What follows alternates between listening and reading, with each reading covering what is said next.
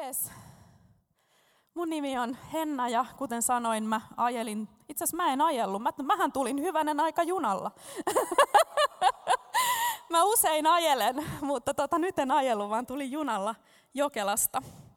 Mulla on ollut hieno etuoikeus saada pitää pikkusen taukoa tästä hienosta tulisielukoulusta, koska mä oon saanut olla aika intensiivisesti mukana viimeisen kolmen vuoden ajan. Ja tuntui siltä, että, että nyt kun ei ole vielä kauhean väsynyt, pikkusen on väsynyt, mutta ei ole hirveän väsynyt, niin nyt on hyvä mennä tauolle. Ja siellä mä sitten oon kotona Jokelassa ja teen töitä ja aamulla herään ja vietän Jeesus-aikaa. Mä pidän itse itselleni tulisielukoulua. Mulla on aamulla Jeesus-aika, sen jälkeen mä kuuntelen vähän opetusta, sit mä alan tekemään töitä. Halleluja. Hienoa on olla tulisielukoulun opiskelija tai minkä tahansa muun Jeesus-jutun opiskelija ja opetuslapsi ja oppilas. Okei, mä tuun puhumaan 30 minuuttia aiheesta, joka nousi sydämelle teitä ajatellen. Ja se on, se on tämmöinen kuin viisi jokapäiväistä Jeesus-aktiviteettia. Viisi jokapäiväistä Jeesus-aktiviteettia. Nämä ei ole raamatun luku, rukous ja niin edespäin mutta nämä on sellaisia asioita, mitä mä näen sellaisissa paikoissa, missä Jumalan henki liikkuu, mitkä on ikään kuin, niin kuin Jumalan valtakunnan ytimessä, mitä hän haluaa synnyttää kaikkien niiden jokapäiväisessä elämässä, ketkä palaa Jeesukselle ja haluaa seurata häntä. Joo, kiitos Jeesus siitä, että sä haluat puhua meille. Isä, kiitos siitä, että me saadaan käsitellä tätä opetussarjaa, mikä, mikä täällä on meneillään niin kuin uskosta meidän arjessa, jokapäiväisessä elämässä, lähetyksestä, Isä. Mitä sä haluat tehdä, että me saadaan vaikuttaa sun valtakuntaan tässä kaupungissa ja maassa Jeesuksen nimessä. Amen. Okei, voitte kirjoittaa ylös, jos haluatte. Ensimmäinen on avoimuus ja haavoittuvaisuus. Miettikää sitä, että kun jotenkin niin kuin luonnollisesti ajattelee, että jos mä haluan tehdä vaikutuksen johonkin vaikkapa Neaan, niin mun pitäisi esitellä hänelle mun vahvuudet. Mutta huomaat sen, kun haluat tehdä vaikutuksen johonkin ihmiseen, sä teet sen esittelemällä hänelle sun heikkoudet.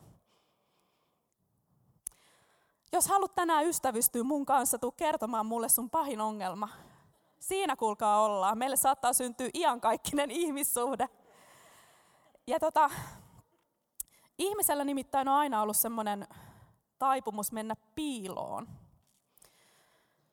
Miettikää, kun on ollut tämä maailmankaikkeuden pahin tragedia, syntiin lankeemus. Kaikki oli täydellistä, avot, sen jälkeen kaikki oli epätäydellistä. Mikä järkyttävä tragedia. Mitä tapahtuu, kun tämä järkyttävä tragedia on tapahtunut paratiisissa – Ensimmäinen Mooseksen kirja, luku 3, jakeet 8-10. Kun iltapäivä viileni, he kuulivat Jumalan kävelevän puutarhassa. Silloin mies ja nainen menivät Jumalaa piiloon puutarhan puiden sekaan. Herra Jumala huusi miestä ja kysyi, missä sinä olet? Mies vastasi, minä kuulin sinun askeleesi puutarhassa. Minua pelotti, koska olen alasti ja siksi piilouduin. Eli maailmankaikkeuden pahin tragedia on tapahtunut Jumala kävelee puutarhassa. Jos mä olisin tehnyt maailmankaikkeuden pahimman tragedian silloin, kun mä asunut kotona mun isi ja äitin kanssa, mä voin kertoa, mun isi ei olisi kävellyt puutarhassa. Olisi tapahtunut jotakin ihan muuta. Tämä on niin kuin mulle semmoinen ensimmäinen kohta, kun mä luen raamattua alusta alkaen. Ensimmäinen kohta, kun isän rakkaus ilmestyy mulle. Vau, mikä Jumala hän rauhallisesti kävelee puutarhassa. Ja Jumala kysyy mieheltä, missä sinä olet.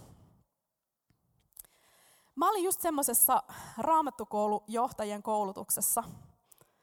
Oli huikea viikko tavata ihmisiä ympäri maailmaa, ketkä johtaa tämmöisiä samanlaisia kouluja kuin minä.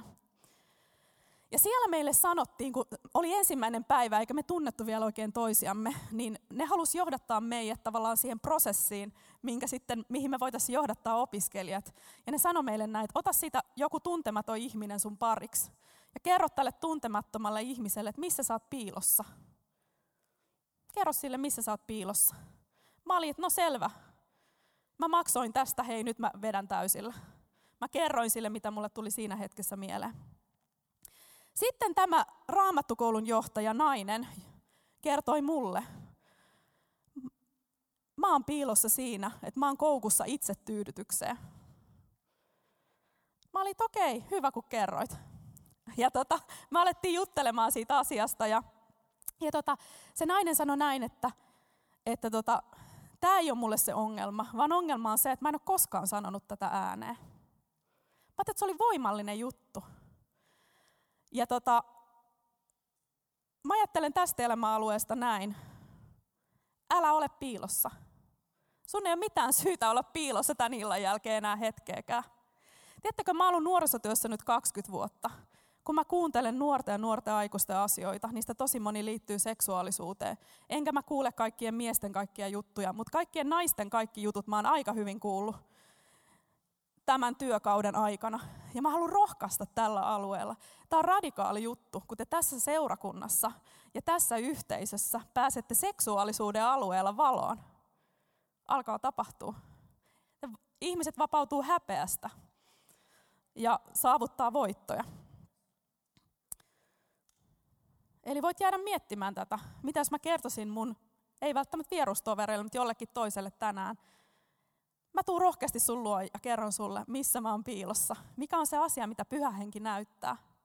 Koska me ei tarvi elää sillä tavalla, että mä koko ajan miettisin, että apua, onkohan mun elämässä jotakin ja mitä mun pitäisi nyt tehdä ja pitääkö mun jollekin tunnustaa jotain. Mutta kun pyhä henki nostaa jotain asiaa, asiaa pinnalle, niin silloin on se hetki. Ja silloin mä meen ja mä tunnustan sen jollekin toiselle. Toinen asia, mikä on jokapäiväinen Jeesus-aktiviteetti, jossa sinä ja minä saadaan elää. Mä oon antanut sille tämmöisen nimen, uskon ja toivon näkökulma. Kenellä on tänään hyvä päivä?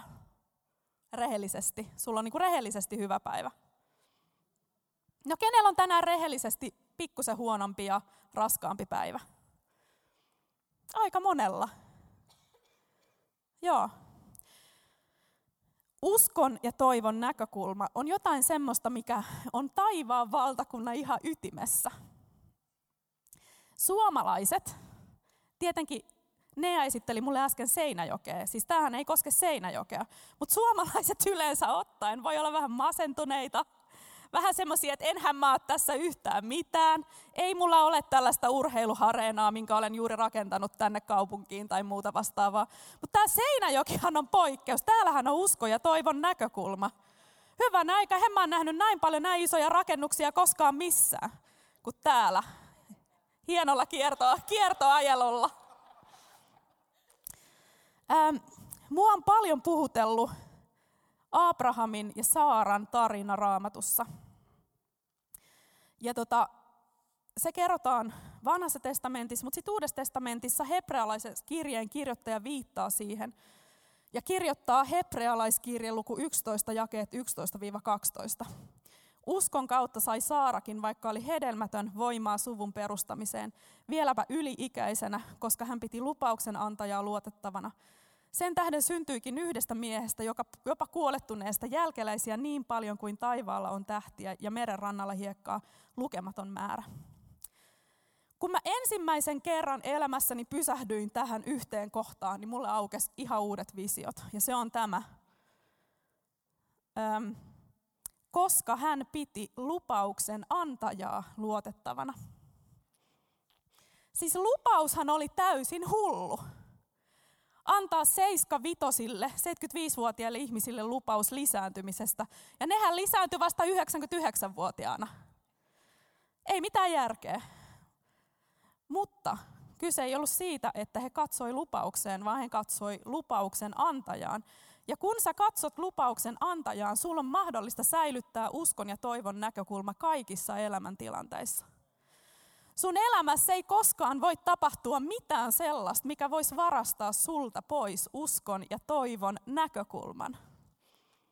Koska se on Jumalan valtakunnan näkökulma. Se on hyvin voimallista, kun sä voitat omassa elämässäsi asiat sillä tavalla, että sä pääset toivoon kaikissa olosuhteissa. Mä oon sellainen suhteellisen dramaattinen luonne. Onko täällä muita dramaattisia paikalla? Ihanaa sielun hoitoa. Mä oon joutunut elämässäni aika paljon taistelemaan usko ja toivon näkökulman kanssa, koska tiedättekö, kun tapahtuu jotakin, tulee semmoinen upottava hiekka mun eteeni, jonka nimi on itsesääli. ja mä haluan mennä sinne. Se vetää mua puoleen. Mä haluan sinne. Ja mä haluan heittäytyä maahan, mä haluan vetää itkupotkuraivarit ja mä haluan, että joku kantaa mut kotiin ja niin edespäin. Tämä on mun elämää. Mutta mä en voi, hyvänen aika. Mä oon vapaakirkon pastori, mä oon nuorisopastori, mä oon tulisielukoulun johtaja, mä oon Jumalan nainen, mä oon antautunut Jeesukselle. Mulle ei ole varaa eikä mitään tilaa itkupotkuraivareille, hyvänen aika sentään. Ja silloin ei auta mikään muu, kuin kiinnittää mun katse lupauksen antajaan ja säilyttää uskon ja toivon näkökulma mun elämässä kaikissa tilanteissa. Onko täällä joku semmoinen, joka on tällä hetkellä elämässä oikein semmoisessa pimeässä luolassa, oikein vaikeassa ajanjaksossa? Joo. Ehkä teitä saattaa lohduttaa David, jolla meni ihan sika huonosti. siis miettikää nyt tämmöinen tilanne Davidin elämässä, kun appiukko yritti tappaa hänet. Kenties et ole vastaavassa tilanteessa juuri nyt, toivon näin.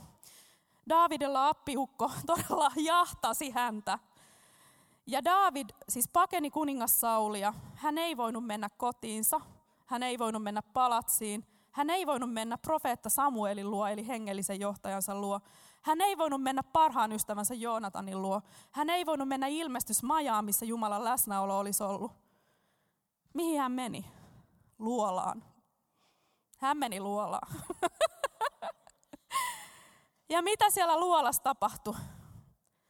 Ähm, Tämmöinen teologi kuin Spurgeon sanoo, että David kirjoitti luolassa psalmin 27. Ja siellä luolassa hän kiinnitti katsettaan Jeesukseen ja sanoi, yhtä minä pyydän Herralta. Tämä on psalmi 27 ja 4. Yhtä ainoa minä toivon, että saisin asua Herran temppelissä kaikki elämäni päivät. Saisin katsella Herran ihanuutta hänen pyhäkössään ja odottaa, että hän vastaa minulle. Kun oot elämässä hirveimmässä tilanteessa, mieti Davidia luolassa, joka siellä kaiken keskellä kirjoittaa, että on vain yksi, joka mua voi auttaa, vaikka mun isäni ja äitini mut hylkäs, niin Herra korjaa, eli hoitaa mun asiani. Ja näinhän myös tapahtui. Sitten päästään kolmanteen pointtiin. Ähm, jokapäiväinen Jeesus-aktiviteetti, jossa me halutaan elää, on heikompien nostaminen. Heikompien nostaminen. Mun omassa elämässä tällä hetkellä tämä asia tarkoittaa konkreettisia asioita. Nimittäin ähm, Jumala alkoi puhumaan mulle tästä tulisielusta – ensin semmoisesta nuorisoliikkeestä, mitä meidän täytyisi alkaa synnyttämään nuorten aikuisten keskuudessa Suomessa. Mulla oli ystävä ja työpari, jonka nimi on Juha Lehtonen, joka on Fidalla töissä. Ja me Juhan kanssa rakennettiin tulisielukonferenssi. Ja kun me oltiin ensimmäisen tulisielukonferenssin, joka on muuten kesällä, sulla on mahdollisuus maistaa pikkusen tulisielua ja ilmoittautua tulisielu.com konfaan Kiponniemeen Jyväskylän lähelle niin ensimmäisen konferenssin loputtua me istutaan tiimin kanssa siellä ja puretaan, että mitä tällä viikolla tapahtui. Mä istun siinä ja katon niitä ihmisiä ja yhtäkkiä semmoinen hyvin erikoinen sana mun sydämeen tulee. Öm, ja koen, että Jeesus sanoo mulle näin, Henna, tästä syntyy se opetuslapseuskoulu. Mulla oli ollut noin kymmenen vuotta sydämellä se, että Suomeen pitäisi istuttaa uusi opetuslapseuskoulu. Mutta ei ollut ollenkaan tullut sen aika. Se ei ollut tullut ajankohtaiseksi. Mutta yhtäkkiä mä tajuan, mun silmät aukeneen, mä näen, se syntyy tästä. Mitä vitsiä? Hyvänen aika, tästähän se syntyy, tietenkin. Ja sitten Jeesus alkaa puhuttelemaan mua lisää. Ja hän sanoo mulle niinku konkreettisesti näin, että voisitko sä antaa sun henkesi, eli elämäsi, tämän nuoren sukupolven puolesta. Että sä jättäisit kotisi, työpaikkas ja sen, mitä sulla tällä hetkellä on, ja sä menisit heidän kanssaan asumaan ja johtasit heitä sillä tavalla. Ja raamatun kohta siitä, mitä Jeesus sanoo, että suurempaa rakkautta ei kenelläkään ole kuin, että hän antaa henkensä ystäviensä puolesta. Se alkoi elämään mulle. Mitä se voi mulle tarkoittaa? Ei se tarkoita sitä, että mä kuolen kenenkään puolesta ainakaan tällä hetkellä. Se tarkoittaa sitä, että mä jätän mun elämästä joitain juttuja, jotta mä voisin elää niille, jotka on mua nuorempia, ketä mä saan olla nostamassa ylös. Ne tulee kasvamaan mun ohi, mutta mun tehtävä on olla siinä läsnä ja lähellä. Ja mun tehtävä on näyttää, minkälainen mä oon hyvinä päivinä, minkälainen mä oon huonoina päivinä, minkälainen mä oon vaikeina ja hirveänä päivinä, minkälainen mä oon hyvinä päivinä. Ja elää aidosti ja rehellisesti heidän kanssa siinä paikassa, minkä, minkä Jeesus on avannut meille. Se on hyvä paikka Tampereella. Me iloitaan siitä, mutta on, on päiviä, kun se oikein kiristelee meidän sisäistä elämää. Kun mä tuun mun huoneeseen, missä on 14 neliötä, niin välillä mä oon silleen, oi herrauta. ja välillä mä oon taas, oi miten ihana olla täällä, on niin paljon rakkautta, niin ihania ihmisiä ja niin edespäin. Mutta Jumala on kutsunut sut ja mut heikompien nostamiseen. Jos sä mietit, että mitä sä voit tehdä Jeesukselle, että minkälaista olisi niin se Jumalan palveleminen, sen oikein niin ydin, niin raamattu selkeästi paljastaa sen meille – Jaakobin kirje, luku 1, jae 27. Puhdasta Jumalan ja Isän silmissä tahratonta palvelusta on huolehtia orvoista ja leskistä, kun he ovat ahdingossa, ja varjella itsensä niin, ettei maailma saastuta.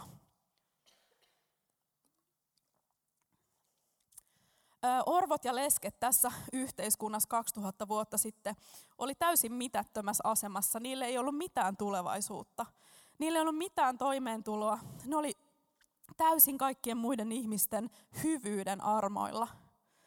Jeesus näyttää, että hänen valtakuntansa ytimessä on, että näistä heikommista, jotka on ahdingossa, me huolehditaan, me nostetaan heitä ylös, me autetaan heitä, me palvellaan heitä. Silloin me palvellaan Jeesusta.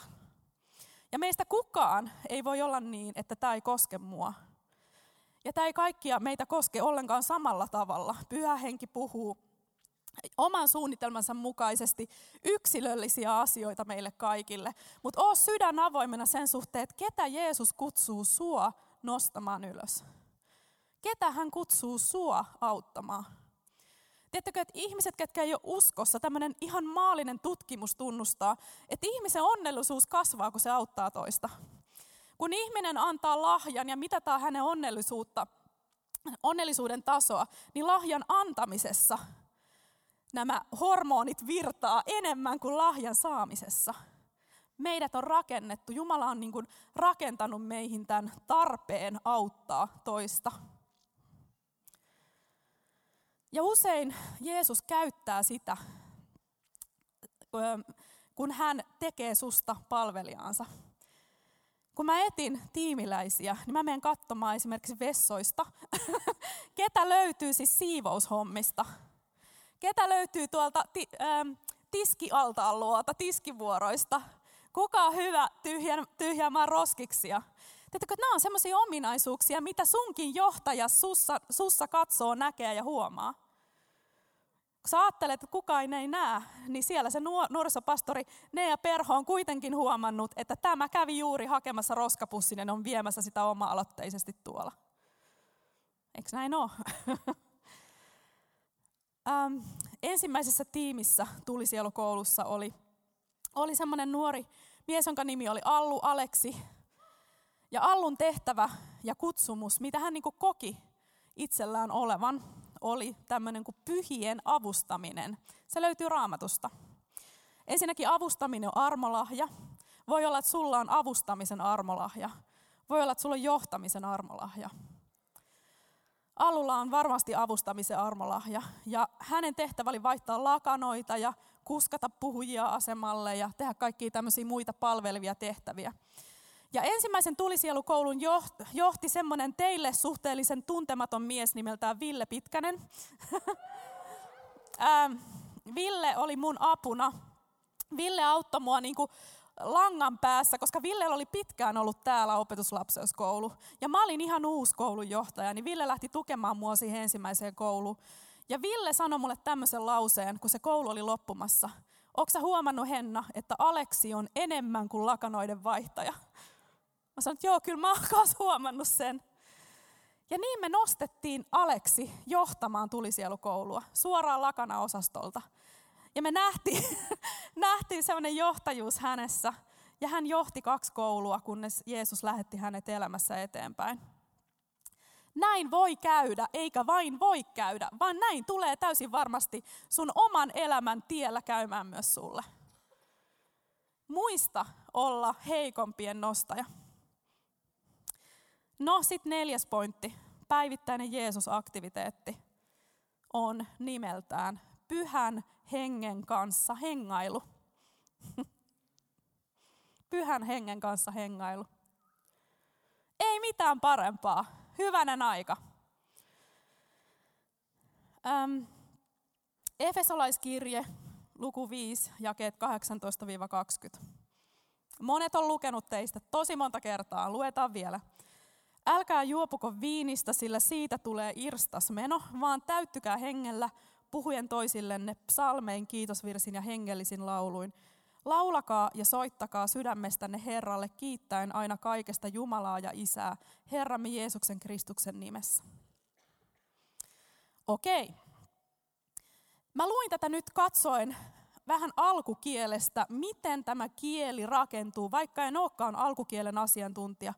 Ja mä löysin tästä tämmöisen pointin. Kun haluat täyttyä pyhällä hengellä, niin puhu psalmein, kiitosvirsin ja hengellisin lauluin. Eli käytännössä järjestä ylistyssessiot. Jos sä haluat täyttyä pyhällä hengellä, laita kotona se ylistysmusiikki, joka nostaa sun hengen päälle, ala tanssimaan, la- laulamaan ja katso, miten pyhä henki tulee ja alkaa täyttää sua. Pyhällä hengellä täyttyminen usein, hyvin usein tapahtuu ylistyksen aikana ja ylistyksen kautta. Ja sen takia mä uskon, että ylistystilaisuudessa on yhtä tärkeä asia kuin puhe tai jotkut muut elementit. Mä uskon tosi vahvasti ylistyksen voimaan. Mä oon nähnyt sen omassa elämässäni. On ollut tosi monia semmoisia merkittäviä sanoja, mitä Jeesus on puhunut mulle nimenomaan ylistyksen aikana. Ois hän voinut puhua ne mulle jonkun muukin aikana, mutta jostain syystä ne on tapahtunut ylistyksen aikana. Ja älä sen takia jätä ylistystä seurakuntaa, älä jätä sitä bändin armoille niin sanotusti, vaan ota semmoinen vastuu, että mä aion tulla semmoiseksi ylistäjäksi, joka yksinäisyydessä täyttyy pyhällä hengellä joka päivä. Mieti, kun sulla olisi ylistyspileet joka aamu ennen kuin menet kouluun tai töihin. Näin muuten on, jos sä tuut koulu. Mutta ää, mieti, kun sulla on tavallisessa arjessa Seinäjoilla, mitä sä elät. Sä täynnä pyhää henkeä, lähet ovesta, täynnä iloa arjen aktiviteetteihin. Päivittäinen Jeesus-aika on semmoinen nimi, mikä me keksittiin. Kun mä mietin, miten, millä me voidaan kutsua tätä Jumalan kanssa vietettävää aikaa. No hei, Jeesus-aika. Jeesus-aika on kova juttu. Kato, että sulla on päivittäinen Jeesus-aika. Kun sä aloitat päivittäisen Jeesus-ajan, sulla syntyy rutiini ja sit sä yhtäkkiä alat niin kuin luonnollisesti kaipaamaan sitä ja etsimään sitä. Ja se ei ole enää raskasta, eikä se ole enää vaativaa, vaan se on semmoista ihan normaalia. Sä, joka oot tollanen lenkkeilijä, niin tiedättekö, mä en ole mikään lenkkeilijä ainakaan vielä, ehkä musta vielä tulee semmonen. Mutta tota, lenkkeilijät kertoo mulle, että niiden on ihan pakko päästä juoksemaan. Mun mielestä juokseminen on aika tuskasta. Mä ennemmin, että jos mä haluan tehdä jotakin, niin mä tykkäisin mennä tonne tanssitunnille. Siitä mä oon aina tykännyt. Se ei ole mulle tuskasta ollenkaan. Mutta mustakin saattaisi tulla lenkkeilijä, jos täällä olisi joku, joka tulee kertoa mulle sen pahimman heikkouden ja meistä tulee ystäviä. ja se on lenkkeilijä ja se alkaa viemään mua lenkille. Mä oon kuullut tämmöisiä juttuja. Täällä kuule, tuolla naisten illanvietoissa kerrotaan kaikenlaista, muun muassa tällaista. Viides eli viimeinen pointti on päivittäinen Jeesus-aktiviteetti, jota kehotan sua harrastamaan, on Jumalan hyvyydestä todistaminen. en tiedä susta, mä oon itse tosi hyvä valittamaan, jos niikseen tulee ja kertomaan asioita, jotka on huonosti. Mä joudun kiinnittämään huomiota siihen. Mä haluan olla rehellinen ja kertoa, että tiedätkö, nyt mua painaa sydäntä tämmöinen juttu, mikä on nyt tapahtunut. Se on oikein. Olla rehellinen. Ei tarvi olla jotakin, mitä ei oikeasti ole. Mutta mä en halua jäädä kiinni siihen, että muusta tulee valittaja, vaan mä haluan, että muusta tulee Jumalan hyvyydestä todistaja. Raamattu näyttää meille, että inhimillisyyteen kuuluu semmoinen, että meillä on taipumus unohtaa hyviä juttuja. Meillä on taipumus unohtaa se, että Jeesus teki sun elämässä vuosi sitten käsittämättömän läpimurron. Ja sä olit aivan onnes kukkuloilla. Sä olit noussut maasta metrin verran ylöspäin. Onko täällä muuten ihmisiä, ketkä on tullut uskoon vuoden sisällä? Joo, mä muistan silloin itse, kun mä tulin uskoon, niin mulla oli sellainen olo, että mä olin noussut siis maanpinnan yläpuolelle. Ja mä kuljin vähän niin kuin pää pilvissä ja mä olin koko ajan onnellinen. Koska mä tulin uskoon niin kuin oikeasti maailmasta 14-vuotiaana uskonnon tunnin jälkeen, kun uskon opettaja oli kertonut mulle evankeliumin. Ja mä olin päättänyt, että mä annan elämäni tänään tuolle Jeesukselle. Ja mä olin mennyt kotiin ja polvistunut. Koska mä ajattelin, että se on hyvä asento tulla uskoon. Niin. Ja sitten kun mä myöhemmin olin oikeasti tajunnut, että mä oikeasti oon uskossa ja se asia oli tullut mulle selväksi, että oikeasti silloin mä tulin uskoon ja niin edespäin ja niin edespäin. Kun se varmuus ja rauha tuli mulle, niin mä nousin maanpinnan yläpuolelle ja mä kuljeskelin tuolla Vaasassa, mistä mä oon kotosin. Mä muistan niitä kohtia, missä mä tunni, tunsin onnellisuutta kadulla. Ja mä haluan, että tästä asiasta nousee mun elämässä kiitollisuus, joka jatkuu tähän päivään asti. Että kiitos Jeesus siitä, että sä pelastit mut sillä uskontotunnilla. Ja se auttaa, että mä kerron tätä tarinaa nuorille kerrasta toiseen. Ja mä haluan rohkaista sua todistamaan Jumalan hyvyydestä. Kysymään iteltäs, mitä hyvää Jeesus on tehnyt sun elämässä tänään. Mitä hyvää Jeesus on tehnyt sun elämässä tänään? Mun elämässä Jeesus on tehnyt tänään useita hyviä asioita. Käytiin Nean kanssa kahvilla, valkoinen puu, eikö niin? Se oli se nimi.